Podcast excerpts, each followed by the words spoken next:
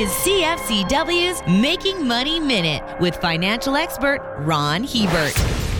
The first consideration to make when buying a mining stock is to understand what countries it's doing business in. It sounds very exotic to invest in far off places that few have heard of, but it's also risky. Many of these places are run by dictators where the rule of law means absolutely nothing. If a mine turns out to be profitable, these governments can view it as their personal piggy bank. To get a bigger slice of the financial pie, they charge higher taxes and royalties, demand a larger percentage ownership of the company, or steal it outright through nationalization. Mining is risky enough without adding jurisdictional risk. For more information, listen to our Making Money show hosted by Ron Hebert and Gord Whitehead at letsmakemoney.ca or cfcw.com.